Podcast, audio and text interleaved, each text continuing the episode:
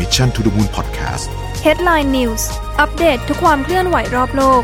กับแยมนัชชา ธาราธีรภาพ สวัสดีค่ะ พบกับแยมอีกเช่นเคยนะคะ วันนี้แยมก็มีข่าวทั้งหมด 5 ข่าวมาเล่าให้ทุกคนฟังเหมือนเดิมค่ะ ไปเริ่มกันที่ข่าวแรกเลยค่ะ CNN รายงานว่าเมื่อวันพุธที่ผ่านมา พายุเฮอริเคนซาลีได้พัดถล่มฟลอริดาด้วยปริมาณน้ำฝน 4 เดือนภายในเวลา 4 ชั่วโมง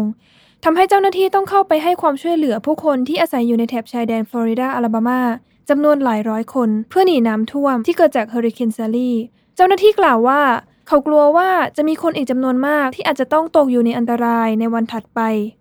จินนี่ เครเนอร์ หัวหน้าฝ่ายหน่วยดับเพลิง เมืองเพนซาโคลา ได้ให้รายงานกับวูฟบลิตเซอร์นักข่าวของ CNN ว่า ฝนที่ตกในเพนซาโคลาเป็นเวลา 4 ชั่วโมง ท่วมสูงถึง 30 นิ้วกว่าๆซึ่งเทียบได้กับปริมาณน้ำฝนรวมกันเป็นจำนวน 4 เดือน ต่อข่าวที่ 2 นะคะ CNBC รายงานว่า คณะกรรมการสภาคองเกรสสหรัฐ ประนามความผิดต่อโบอิงและ FAA หรือสำนักงานบริหารการบินแห่งชาติ ที่เป็นเหตุทำให้เครื่องบิน 737 MAX ตกถึง 2 ครั้งฆ่าชีวิตผู้คนบริสุทธิ์ไปถึง 346 ราย โดยในรายงานที่ใช้เวลาสืบสวนเป็นเวลา 18 เดือน มีความยาวถึง 238 หน้า ในรายงานได้ชี้ให้เห็นว่าโบอิงสนใจแต่ผลประโยชน์ตนเองเป็นที่หนึ่ง โดยไม่คำนึงถึงความปลอดภัย จึงเป็นสาเหตุทำให้เกิดความบกพร่องในการดีไซน์ตัวเครื่อง และการเร่งผลิตเครื่องบินรุ่นใหม่ เพื่อให้ทันคู่แข่งอย่าง Airbus เป็นเหตุทำให้เกิดความกดดันมหาศาลต่อพนักงาน จนถึงตอนนี้ MCAS ซึ่งเป็นระบบที่ถูกติดตั้งใหม่ในตัวเครื่องบิน 737 MAX และเป็นสาเหตุให้เกิดโศกนาฏกรรมทั้งสองครั้ง ได้รับการปรับปรุงให้มีความปลอดภัยมากขึ้นแล้ว และกำลังจะได้รับการรับรองอีกครั้งหนึ่ง เพื่อขึ้นบินอีกครั้ง หลังจากถูกสั่งระงับการบินมาตั้งแต่เหตุการณ์ที่เกิดขึ้นเมื่อปีที่แล้ว เยเลนาโลเปสลิวิสภรรยาของแอนโทนเหยื่อจากเหตุการณ์ครั้งนี้กล่าวว่า โปรเจกต์ทั้งหมดนี้ควรโดนโละทิ้งให้หมดพวกเขาเร่งทำโปรเจกต์ให้เสร็จไปแล้ว และตอนนี้ยังมาเร่งออกใบรับรองซ้ำอีก อย่าเอาเม็ดเงินดอลลาร์มาซื้อชีวิตผู้โดยสารเลย ต่อข่าวที่ 3 นะคะบลูมเบิร์กรายงานว่า แอฟริกาใต้เตรียมยกเลิกการล็อกดาวน์และกำลังจะกลับมาเปิดประเทศอีกครั้ง หลังจากควบคุมไวรัสได้สำเร็จ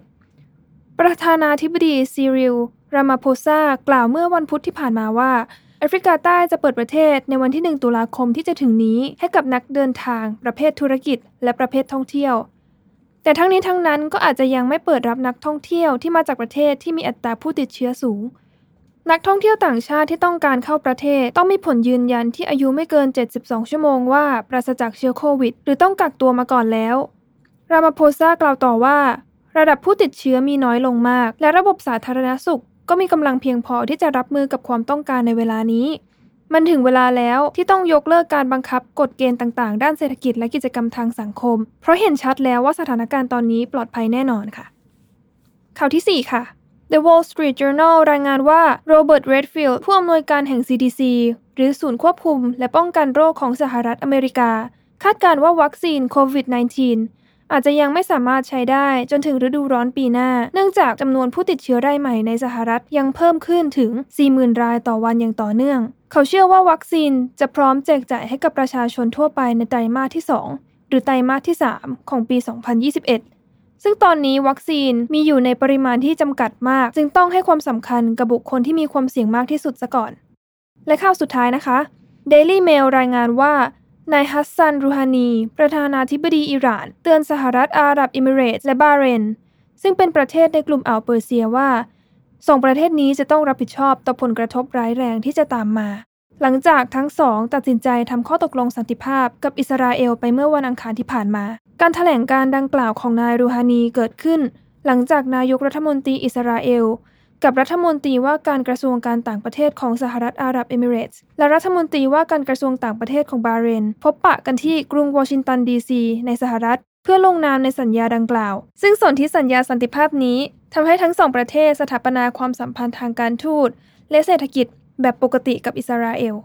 ฮัสซันรูฮานีกล่าวหาว่าทั้งสองลืมหนี้บุญคุณต่อชาวปาเลสไตน์ทำไมถึงผูกสัมพันธ์กับอิสราเอลแบบนั้น